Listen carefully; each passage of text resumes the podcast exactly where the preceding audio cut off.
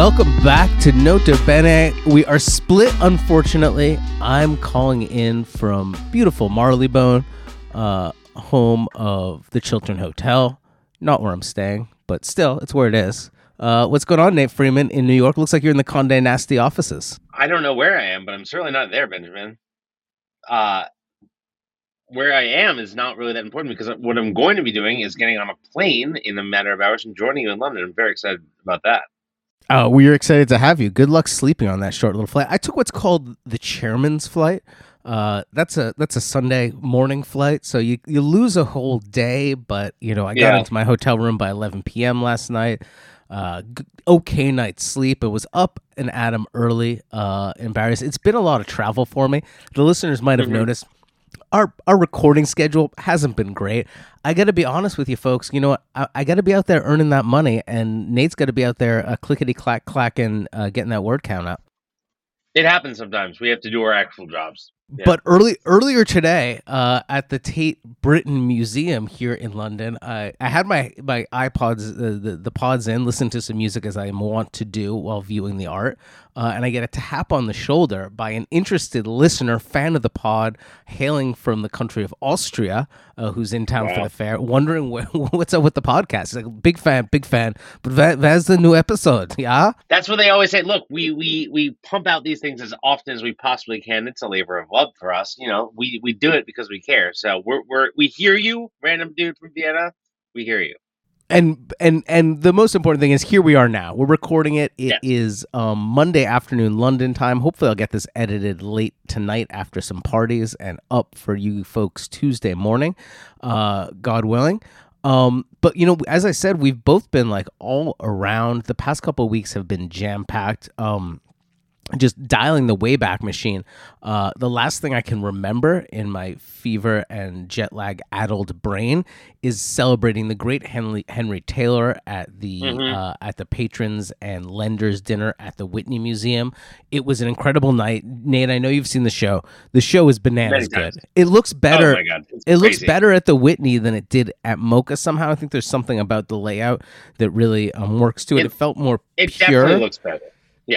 Um, he also did this amazing like installation wall drawing, um, overlooking uh, downtown Manhattan in one of the windowed galleries that's, that's out of this world. The show is incredible, but to be at that dinner was really special because, as I whispered to my guest, as as the the kind of the officiating is beginning, the speeching is beginning, and Adam Weinberg walks up. This was Adam's last exhibition opening celebration.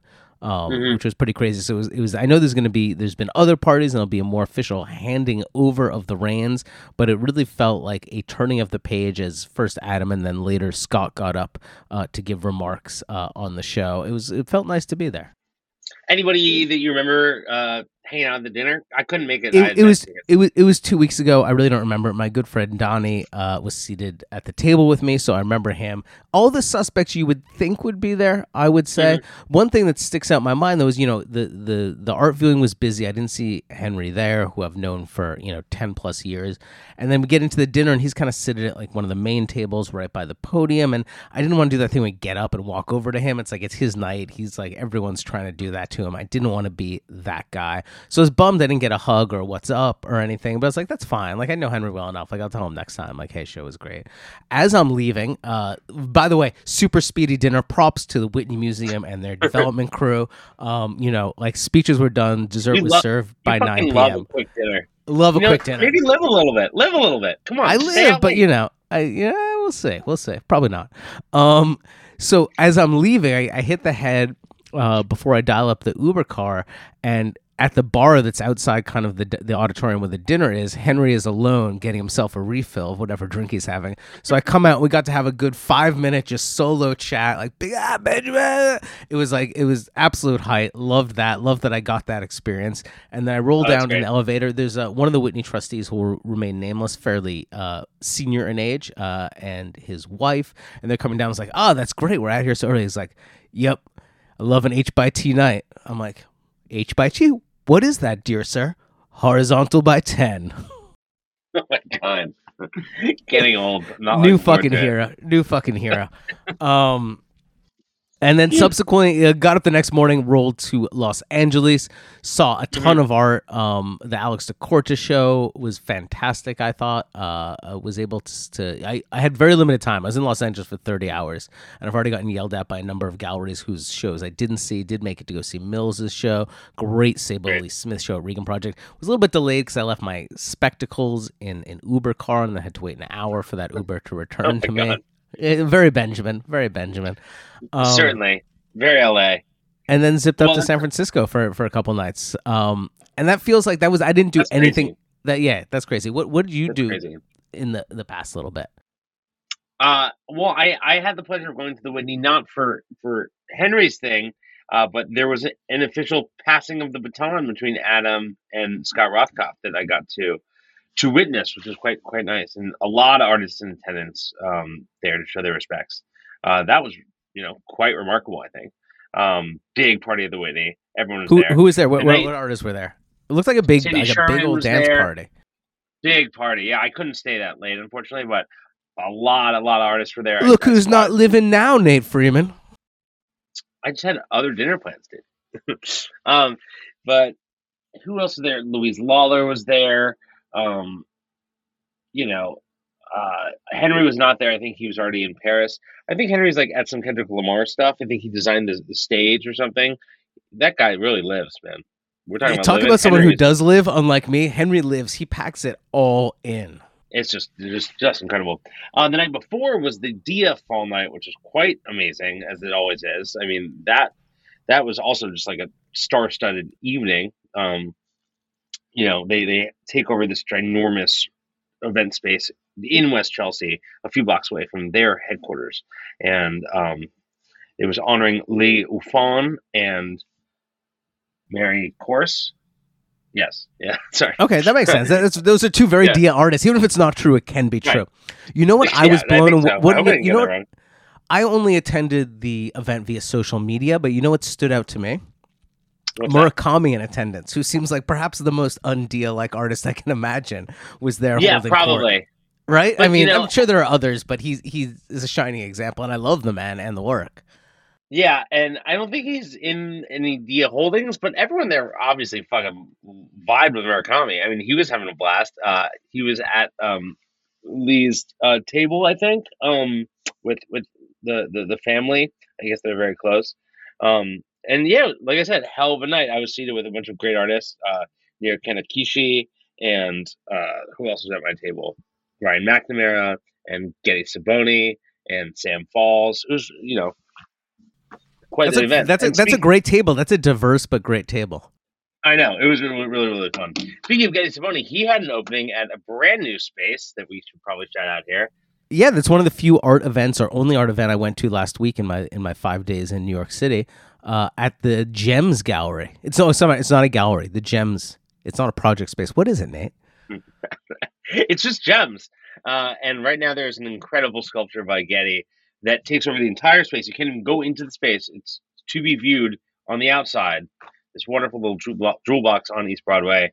I highly recommend checking it out. It's, It's so cool. N- Number two East Broadway, if I recall correctly, and I'm pretty Mhm. sure that I do. I because I had to do a quick drive by where I uh, I literally had the Uber wait. I got out, checked out the piece, said hi to the proprietor and often uh, a guest host on this podcast, James uh, Cardoso Schaefer. Uh, gave him a hug, got back in the Uber, and rolled to I Sodi for a uh, dinner with the great Joe Cole and his wife. Wonderful. The How's new the new I Sodi. Isodi space. Can we talk a little bit? Can we talk noodles? Yeah, okay. The food was very good. Um, Uh-huh. The space, it reminds me exactly of the oldie I Sodi space. If you drop me in there, like, would I know the difference? Maybe not. It's Um, bigger but though. It's like way it's, bigger. It's not. It doesn't feel way bigger because a lot of the bigness is kind of a PDR or some additional dining that's in the back in the main space. We weren't seated there. The food was Got banging. Um, we had a beet dish that was the star for me. Like, go figure. Like some amazing like Fuck ricotta beets, man. and I'm not going to eat Sodi to eat, to eat beets. Let me go through the menu here. Uh, Okay, and fine. then then uh, and some other greens of some sort. I think we had a shaved artichoke salad. Probably yeah, we definitely had that. Uh, and then we had a couple of pastas. There was a special pasta, a chestnut ravioli made with chestnut flour and a chestnut and ricotta filling. Oh yeah, That was probably Oh, my dish of the night. I could have eaten bowl after bowl after bowl of that. Uh, we have also had a, a tagliatelle alla limone, which was good, solid. Like wouldn't kick it out of bed, but the, the chestnut ravioli just like it it was incredible.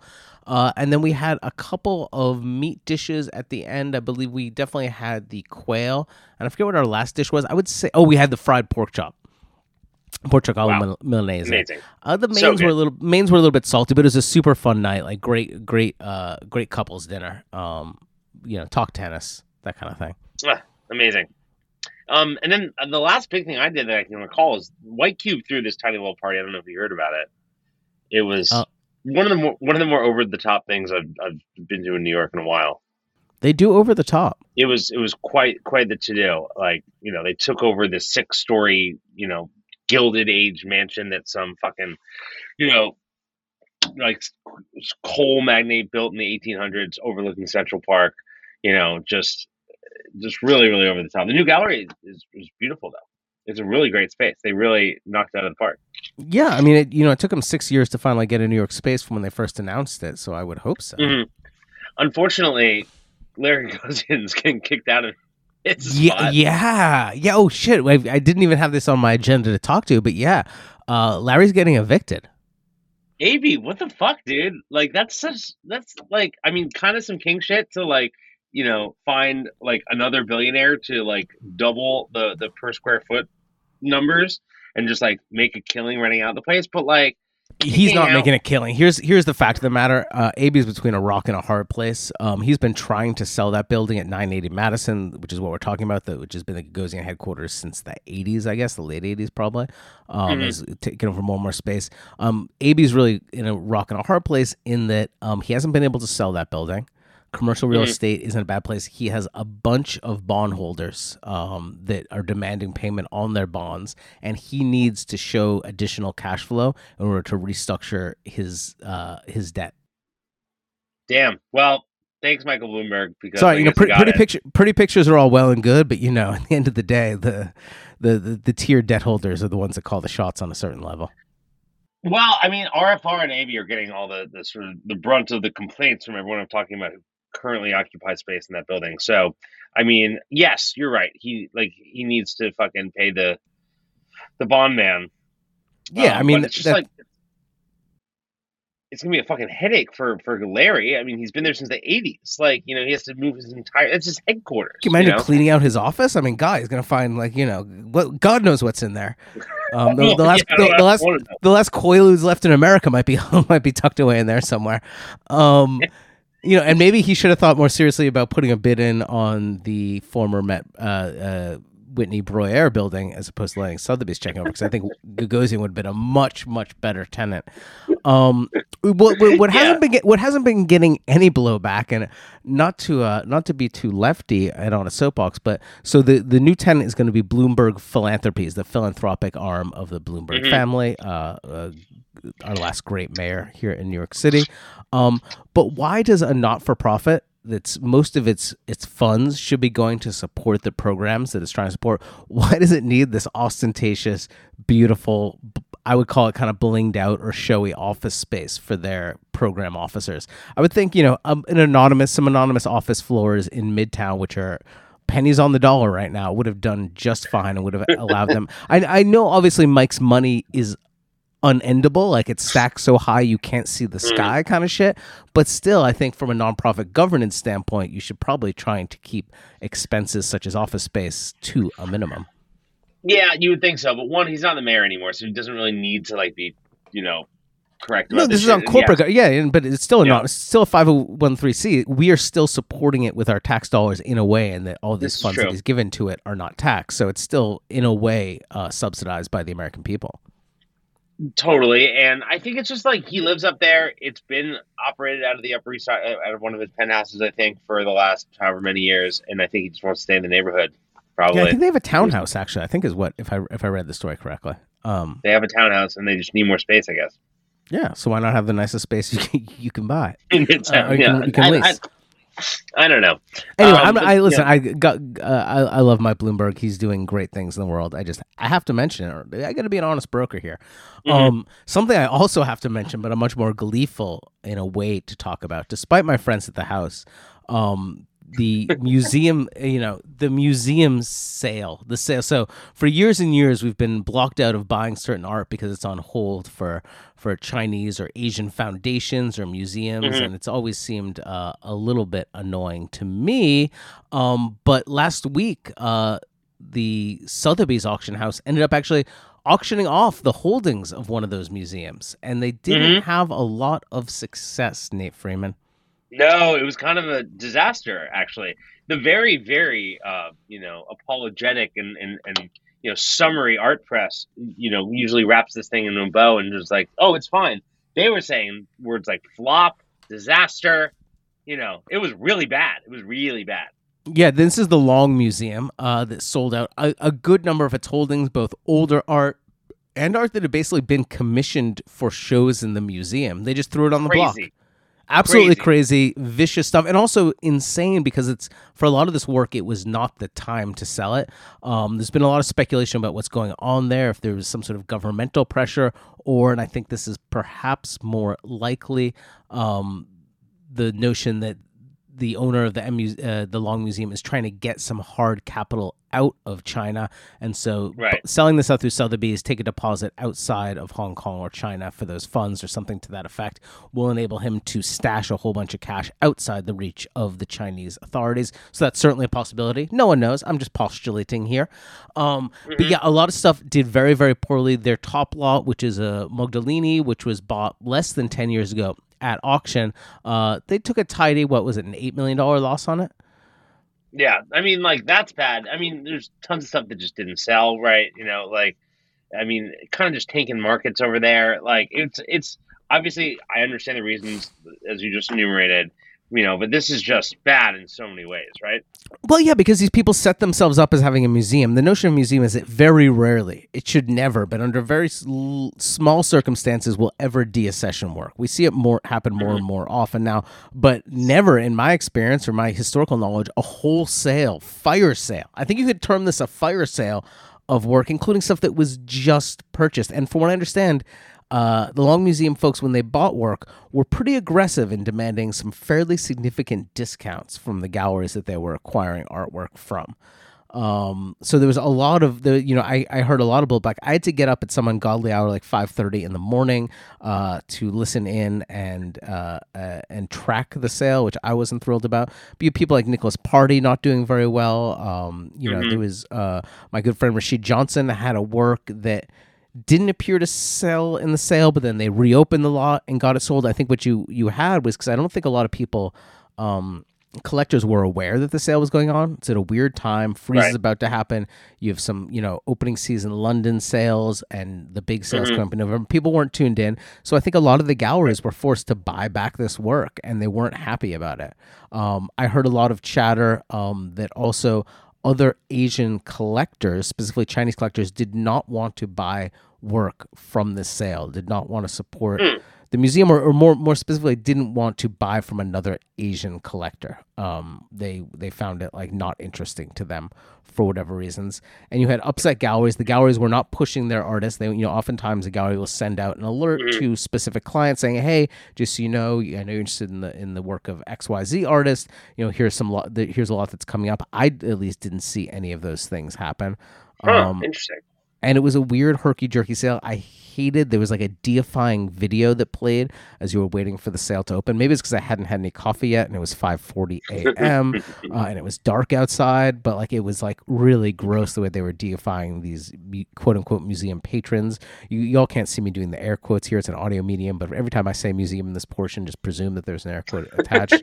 there was this terribly deifying video, and then Ollie Barker, who like love Ollie. I can't believe he crammed himself all like seven feet of him into a live flat to go to to go to Hong Kong for the sale, but I guess he did.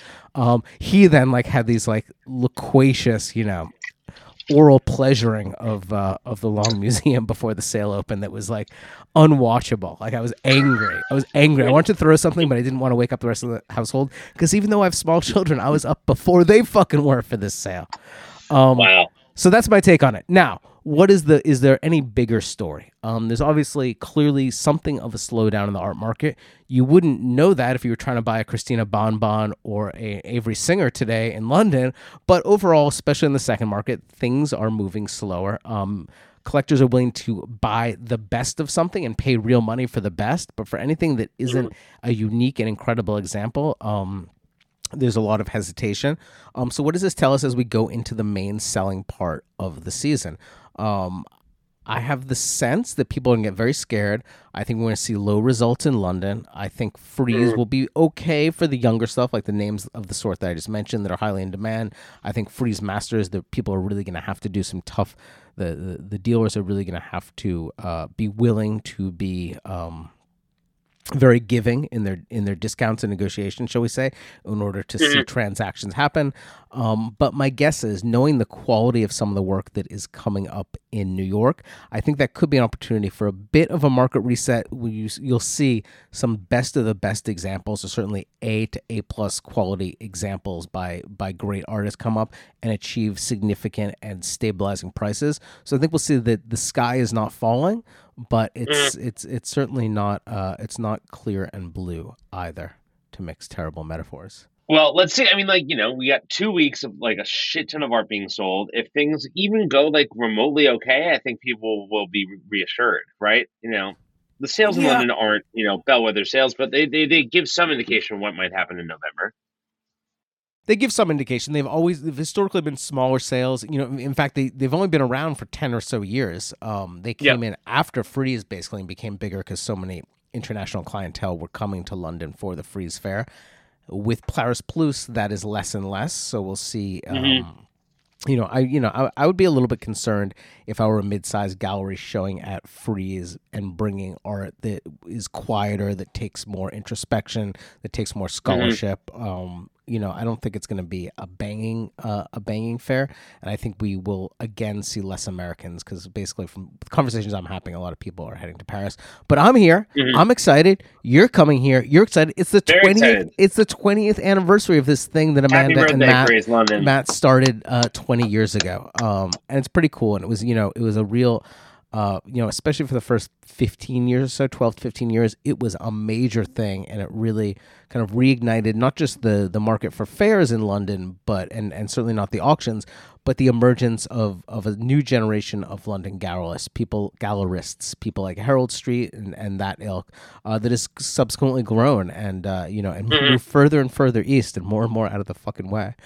Um, yeah well, that's just real estate. I mean, you know, the, the the thing is, Frieze has transformed the London art scene in a way that, like, I doubt anyone foresaw 20 years ago.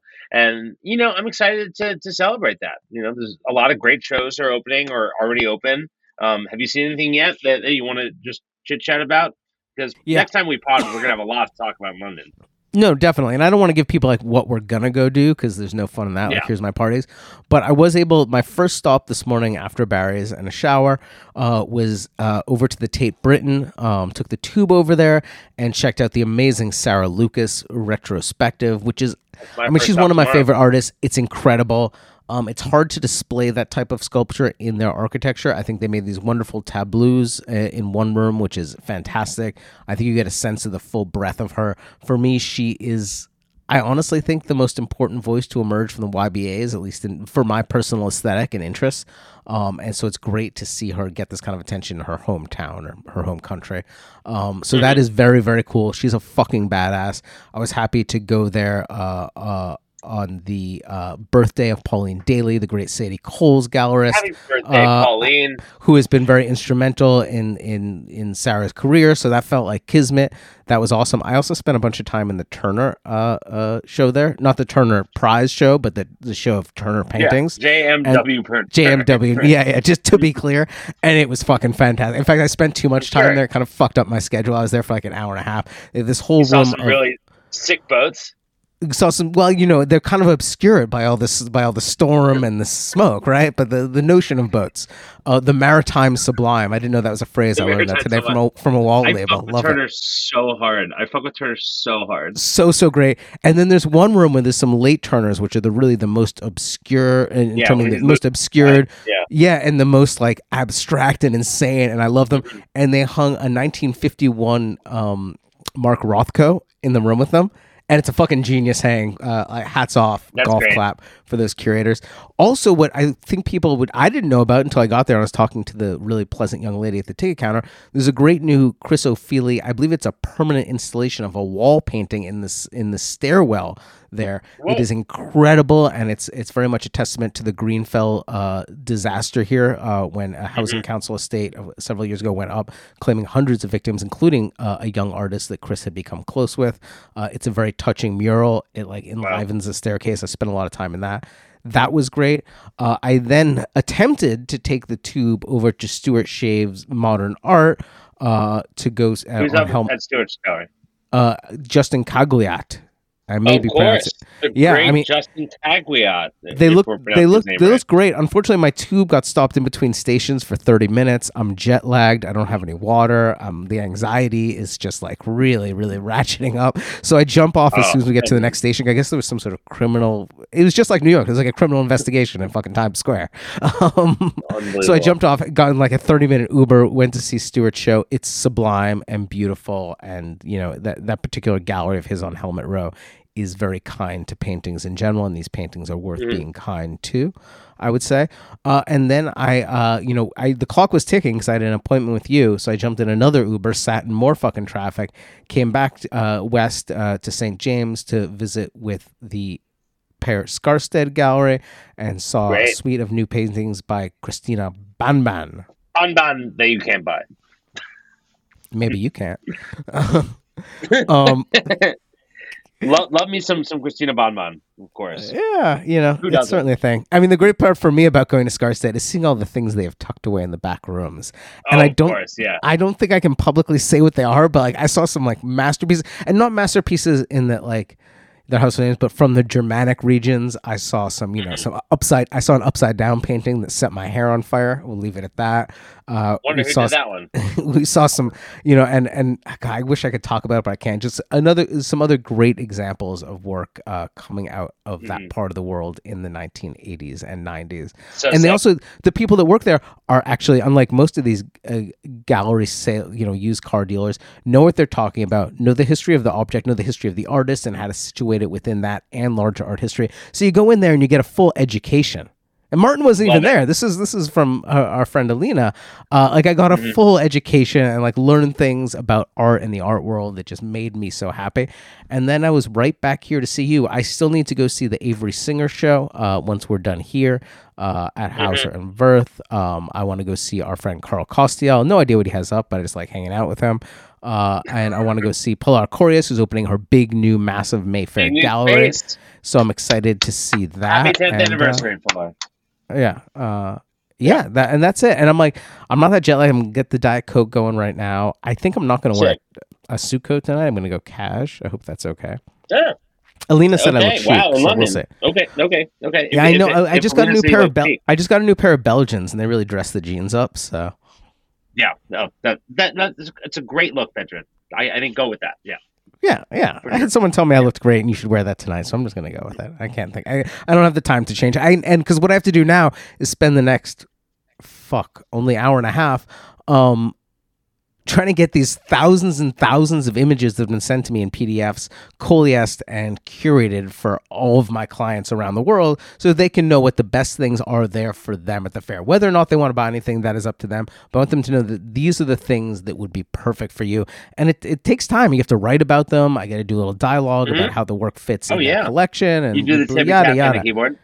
Yeah, it's not it's not just jet setting and parties and canapes over here. I got to tell you, I got to do some. I get A lot, of that, a lot of that, though. There's a, a lot, lot of of that. that, There, listen, there's Yeah. there's enough of that, but you know, I got to balance it with someone. And the Wi-Fi was shitty on my flight yesterday, so I was uh, somewhat unable to do that. So you flying out tonight? It's now Monday. You flying Monday night or Tuesday night? I'm flying out tonight. I got a, a 9 p.m. out of John F. Kennedy Airport. I, you know, I do the night flight because I need to just like hit the ground running. I get a few hours of sleep. I can do. But that. you're you're you're coming with a small human being. Is that not true? This is true, but uh, you know, hopefully she'll sleep. That's the plan. God bless. Gonna, How old is she? Chance it.